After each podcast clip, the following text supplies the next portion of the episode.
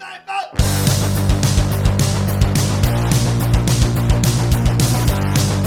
Hey everybody, Brian here, another episode to Get Mortgage Free Fast. And uh, as I'm learning, you're learning. That's my commitment to you. And uh, today we're going to talk about insurance because when you get a rental property trying to get mortgage free fast, you're really going to screw it up if you have a fire and you don't have the right insurance and uh, you don't get it in, and you don't get it paid back, right? So two things I want to talk to you about. Number one is tenant insurance.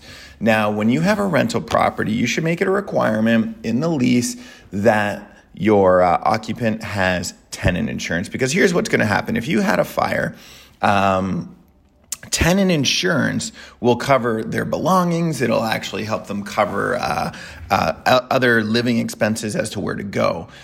Your insurance for the property will not cover that Okay, so you could end up being in. So if someone says they have tenant insurance and they don't, you could end up being in a pretty awkward position by um, you know if someone needs to remove their belongings and there was a fire and it's all wet and hey i don't have a place to go and things are expensive you could find yourself in a very awkward spot if your tenants don't have tenant insurance. Are you obligated to do it? No you're not. However uh, could be to be my word of the day awkward. Could be an awkward position. So, uh, something to consider. So, you're getting a rental property and you got your fire insurance, you got your house insurance, you're not lying to your insurance company. Never, never, never. You're always telling them the truth on those things.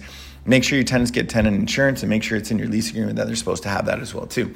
Okay. Now, another thing just on that is if you end up having a fire, something fun, a fun fact is, you know, a lot of people think that if you have a fire, you're automatically going to get the check from the insurance company. There is a clause, it's called the loss payee clause, and it basically says that if you have a claim uh, on your rental property, the mortgagor or the mortgagee Oh, I always get this wrong. I should know this. But, anyways, the bank, that's the one who's going to be getting the check in addition to you. So, if Brian Hogben had a fire uh, and uh, the mortgage was with Scotiabank, the loss payee would say, the Scotiabank and Brian Hogben. So I wouldn't be able to technically cash that check without Scotiabanks knowing about it. So now, does this happen all the time? No. If you have a minor fire and let's say it's 30, 40, 50, 60 grand, somewhere in that, there's no cut or dry number here.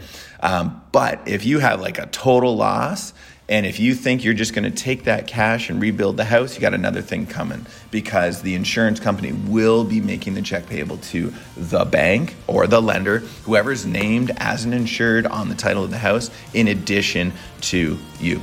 So, hey, the more you know, the more you grow. I feel like that's from like reading Rainbow or something like that. But, anyways, doesn't matter. The more you know, the more you grow. So, uh, uh, keep that in mind when you get insurance. And if you have any questions, let me know anytime get a rental property. Make this fabulous day, guys.